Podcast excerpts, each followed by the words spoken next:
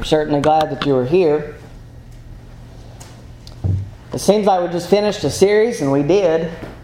And now we're finishing another one. We, this is a shorter one on preaching the Word, the whole counsel of God, and how important it is for us as Christians, uh, as preachers, not just those that stand in the pulpit, but everyone in the congregation. We are all preachers of something, whether by example or by word.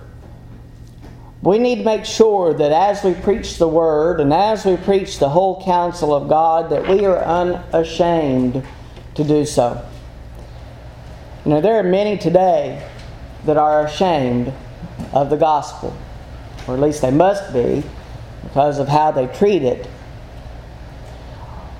It may be that, that some are shamed by religious neighbors. I'm not talking about those that live next door to you but those of, of a religious nature are churches. Many churches today are ashamed of the gospel, and sometimes we're ashamed by others because of what they teach. We are uh, ashamed to teach the truth because of how it might be received. Maybe shamed by unbelievers, afraid of how they might receive the gospel, so we just don't teach it.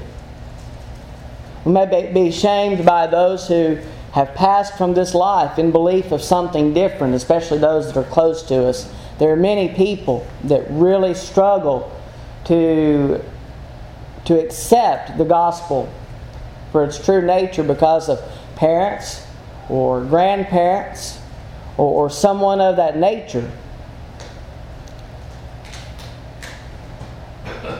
It may be that we are shamed by family and friends. Maybe shamed into preaching something other than or less than the truth. Shamed into not preaching at all. Satan wants us to be ashamed. He wants us to be ashamed of the gospel. He wants us to be ashamed to preach the truth.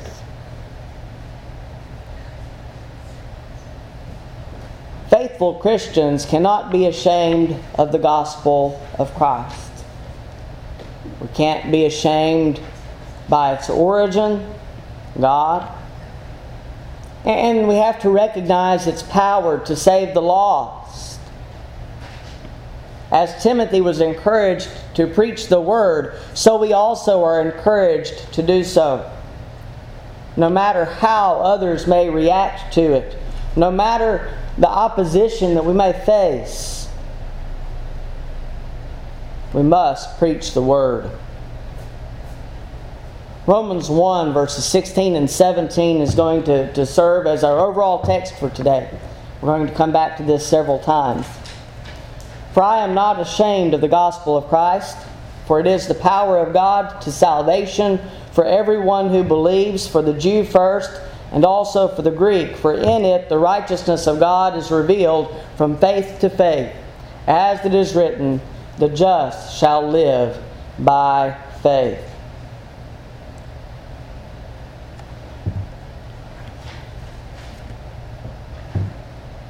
Because of the origin of the gospel, we should not be ashamed of it. Romans 1, verse 16 tells us that it is the power of God. It is the power of God. It is of God. And it's not something that God just came up with in the spur of a moment and decided this is what we're going to do. Oh no, it was well in, in a plan. Going even back to the beginning of time. We go back to creation, even. In Genesis chapter 3, and we find evidence of the plan of the gospel.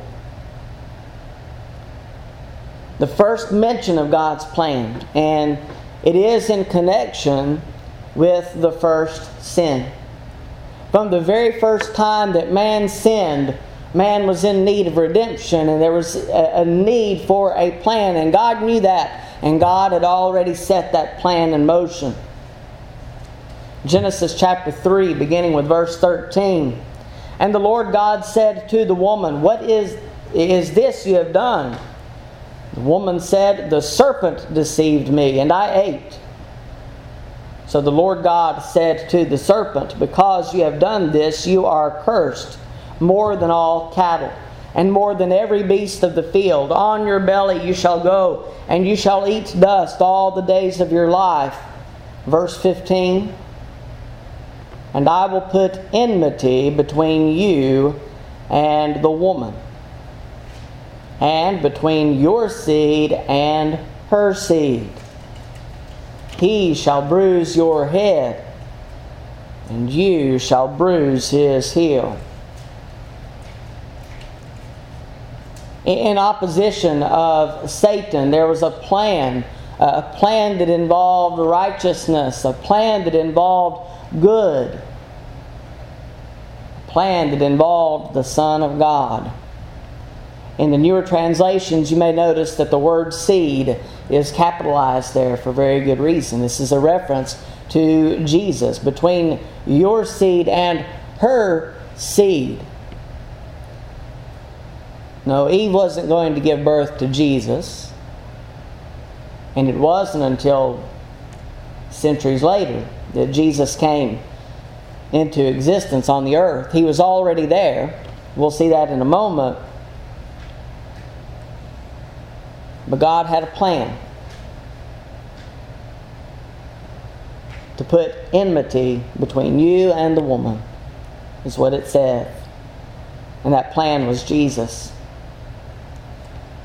Beyond its first mention in Scripture, also we read in Ephesians chapter 3, beginning with verse 8. Ephesians chapter 3, verses 8 through 11. To me, who am less than the least of all the saints, this grace was given that I should preach among the Gentiles the unsearchable riches of Christ, and to make all see what is the fellowship of the mystery which from the beginning of the ages has been hidden in God who created all things through Jesus Christ, to the intent that now the manifold wisdom of God might be made known by the church to the principalities and powers in the heavenly places. Verse 11, according to the eternal purpose which he accomplished in Christ Jesus our Lord. An eternal purpose. It's hard for us to imagine what eternity is like. But it doesn't just go forward. It's not just an eternity that we are looking for in heaven, but we also see eternity going backward as well with God. And even before creation, somewhere in eternity past, there was this plan. God knew this plan. God had devised this plan. He had an eternal purpose which he accomplished in Christ Jesus our Lord. This is foretold in prophecy as well. Romans chapter 1, looking at the first few verses, mentions that this is found in prophecy. Romans 1, beginning with verse 1 Paul, a bondservant of Jesus Christ, called to be an apostle, separated to the gospel of God, which he promised before through his prophets in the Holy Scriptures concerning His Son, Jesus Christ our Lord, who was born of the seed of David according to the flesh, and de- declared to be the Son of God with power according to the Spirit of holiness, by the resurrection from the dead.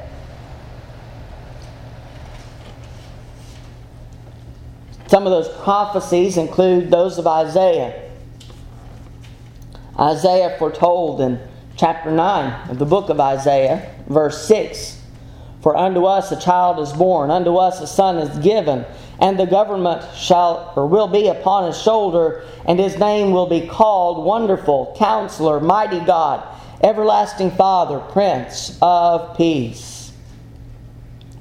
In Isaiah 53, beginning at verse 4, we read this Surely he has borne our griefs and carried our sorrows, yet we esteemed him stricken, smitten by God, and afflicted.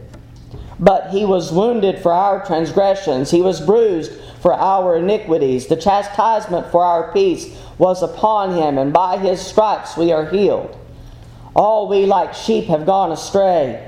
We have turned every one to his own way, and the Lord has laid on him the iniquity of us all. Beginning with verse 12. Therefore I will divide him a portion with the great and he shall divide the spoil with the strong, because he poured out his soul unto death. And he was numbered with the transgressors. And he bore the sin of many, and made intercession for the transgressors. Even as we read Isaiah 53, we recognize the tense that this is told in, as if it's already happened, and yet it is to come, well into the future.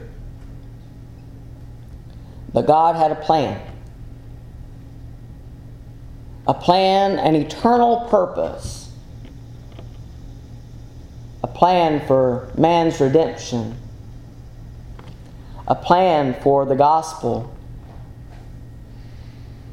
This plan was put into action.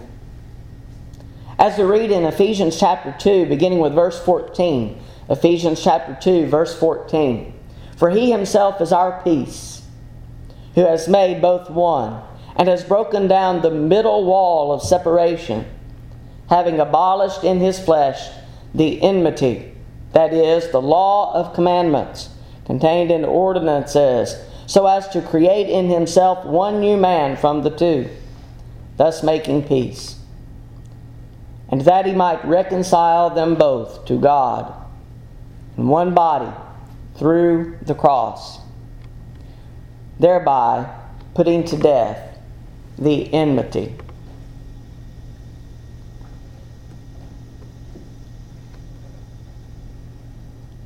The cross.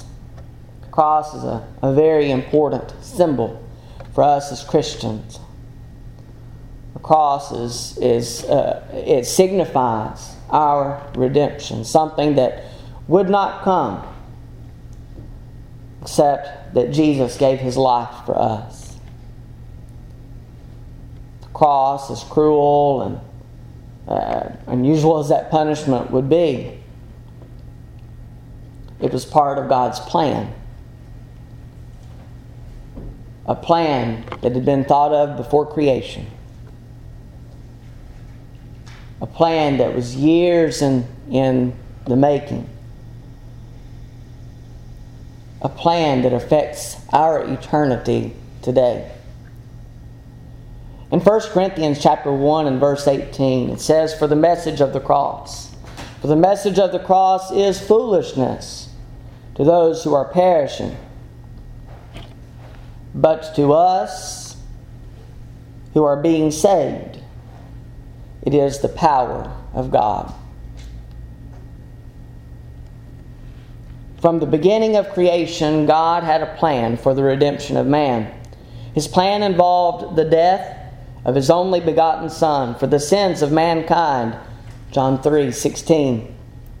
And his plan provides us with salvation. But to receive this salvation, we must be obedient to the plan that he has provided for man. Obedience to anything else will not save us. And that's where we differ with the world, and especially uh, the world's version of Christianity.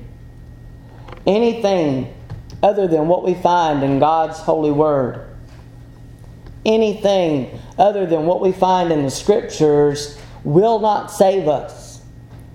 No matter how zealous, no matter how sincere we may be, anything other than the gospel that was given to us by the apostles and is evidenced in God's Word. Anything other than that gospel that God has given will not save man. There are many false ideas in the world, many things that other people believe. But when it comes to Christianity, there is but one way, and that is through the cross.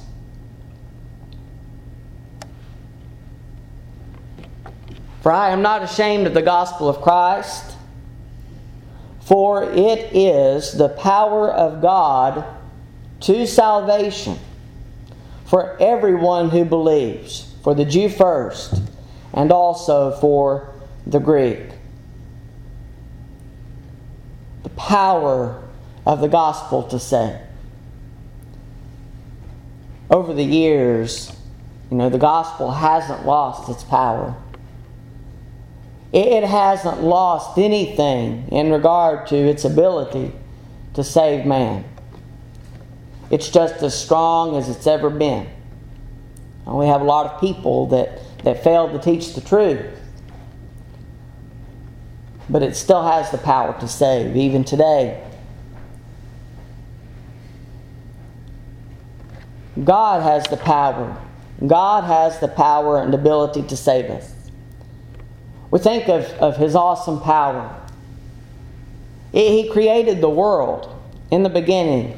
God created the heavens and the earth. And if you don't believe that, then you might as well just stop there because you're not going to believe anything else that God's Word says.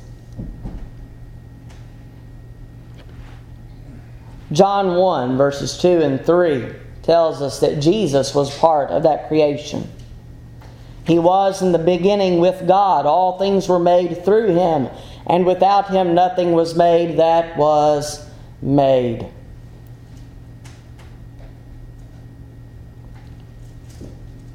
Psalm 33 and verse 9 For he spoke, and it was done. He commanded, and it stood fast.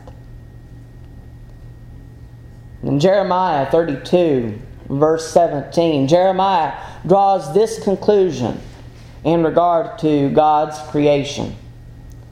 Ah, Lord God, behold, you have made the heavens and the earth by your great power and outstretched arm.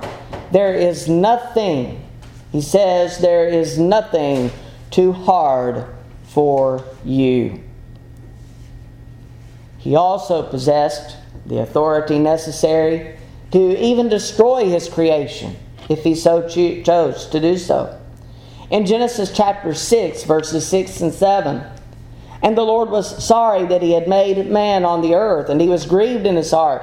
So the Lord said, I will destroy man whom I have created from the face of the earth, both man and beast, creeping thing, and birds of the air, for I am sorry that I have made them.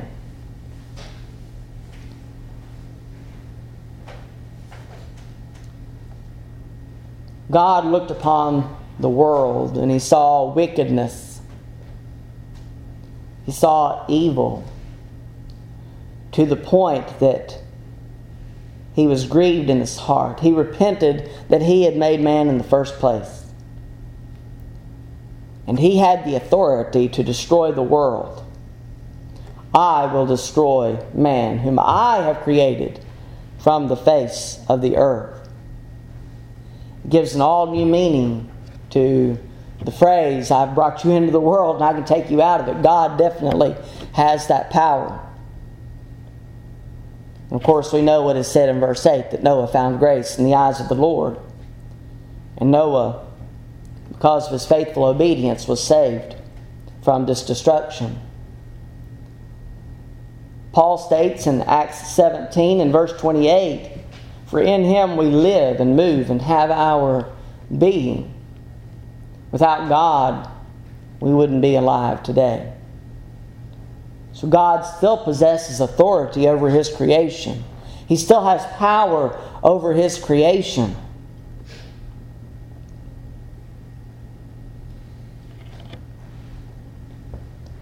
And we also learn that God does save us.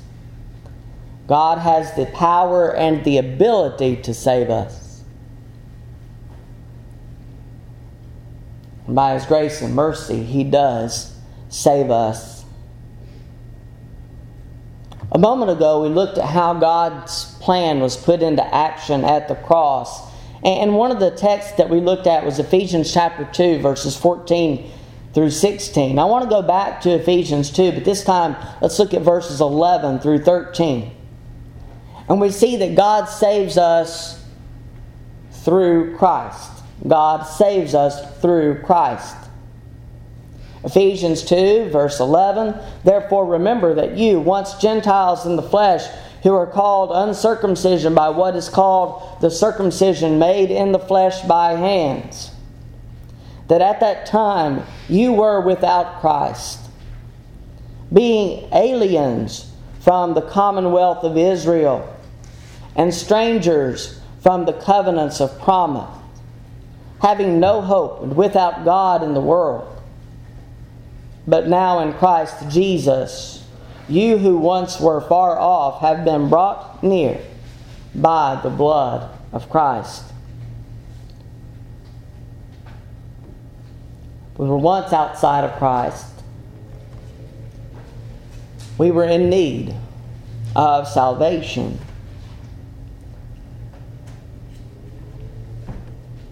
And it says that, that for those who were once far away. Far away from Christ, far away from this salvation that we needed, we have been brought near by the blood of Christ. Where salvation was once impossible, it is made possible by Jesus' sacrifice of himself on the cross. God saves us through Christ, but He also saves us through the gospel.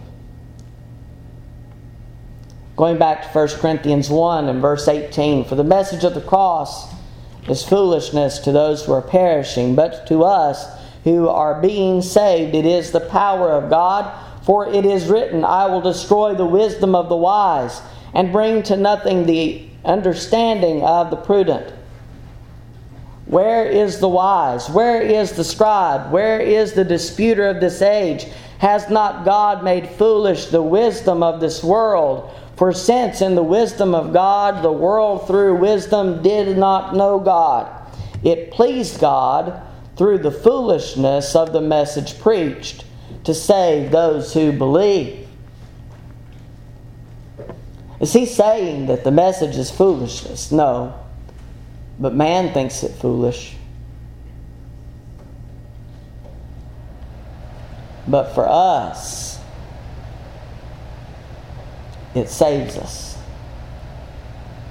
It is through the foolishness of the message, so to speak. Message that is preached that those who believe can be saved. Verse 22 For Jews request a sign, and Greeks seek after wisdom, but we preach Christ crucified, to the Jews a stumbling block, and to the Greeks foolishness. But to those who are called, both Jews and Greeks, Christ, the power of God and the wisdom of God, because the foolishness of God is wiser than men. It's not saying that God is foolish by any means. But even if he were, his foolishness is still wiser than anything that man could bring up on his own. And the weakness of God, not that God is weak, but even if he were, the weakness of God is stronger than men.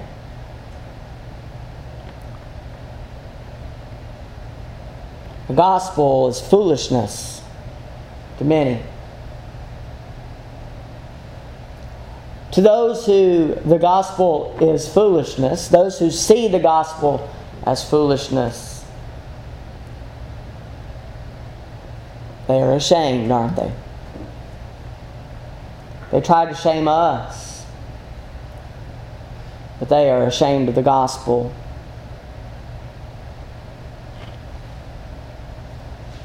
It pleased God through the foolishness of the message preached to save those who believed. In Mark chapter 16, verses 15 and 16, Jesus gave the commission to his apostles, and he said, said to them, Go into all the world and preach the gospel to every creature. He who believes and is baptized will be saved,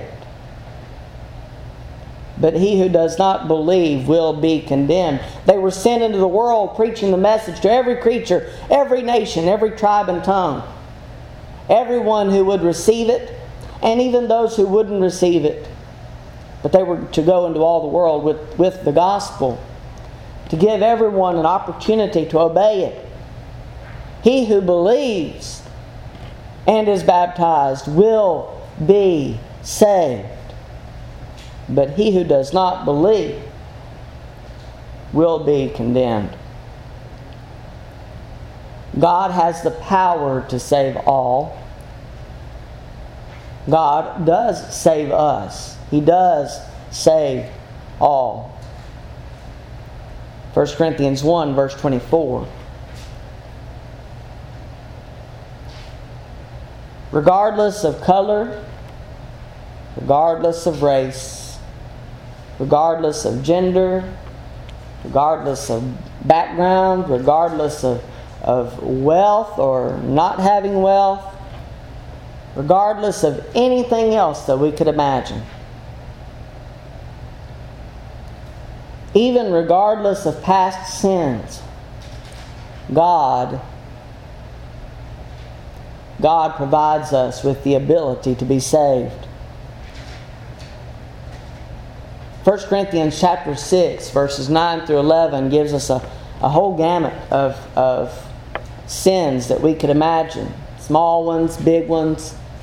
Neither fornicators, nor idolaters, nor adulterers, nor homosexuals, nor sodomites, nor thieves, nor covetous, nor drunkards, nor revilers, nor extortioners will inherit the kingdom of God. Verse 11 And such were some of you, and such were some of you. But you were washed, but you were sanctified, but you were justified in the name of the Lord Jesus and by the Spirit of our God. It doesn't matter what you've done, God still loves you. God still cares for you, and God still offers you the opportunity to be saved.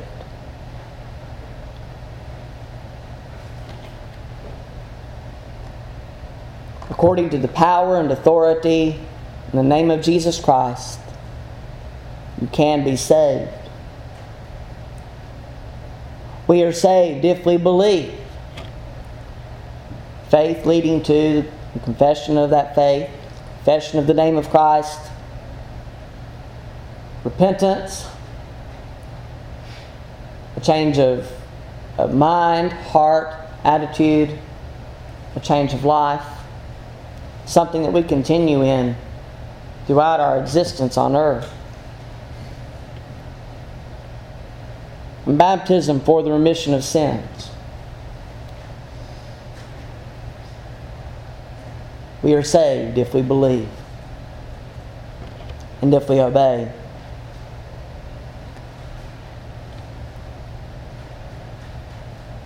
Question comes to me and to you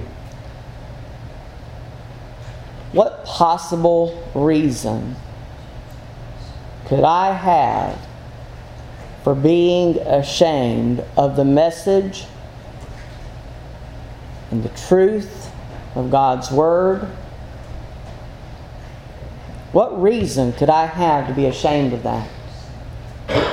If I know that the gospel can save, and especially if I know that the gospel can save others, why would I be ashamed to preach the truth of God's Word? There's power in that truth. That power is not diminished with time. Power is still there, and it is still a very powerful thing. The Word of God is powerful in and of itself, but someone understanding it can obey they can believe, they can obey. What reason could I have for being ashamed of the message and truth that leads others to obedience and salvation? There's no reason to be ashamed of that. Paul wasn't ashamed of it, and neither should we be. He wasn't afraid to preach the truth. If we know others can be saved by it, then we need to preach it too. What reason? What reason could I have for being ashamed of the message and truth that leads me to obedience and salvation?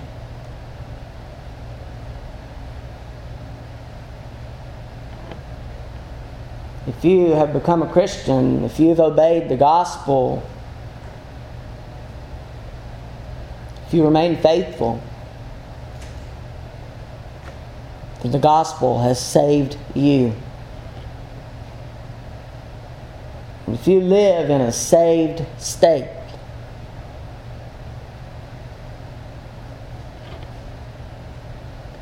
then there's no reason to be ashamed of the gospel when it comes to preaching it to others. We should be unashamed of the gospel. It's given to us by God. In it, we see God's power. We see His love and the sacrifice of His Son, His love for others, His love for us as individuals, His love for me.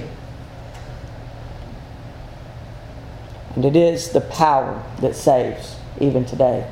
If you're not saved, if you're not a Christian, if you need to obey the gospel, then we encourage you to do that. If you've wandered away, if you need to come back to faithfulness, if you need to repent, if you need prayer, there's some way that we can help you. We want to do that if you'll give us the opportunity to help you. As together we stand and as we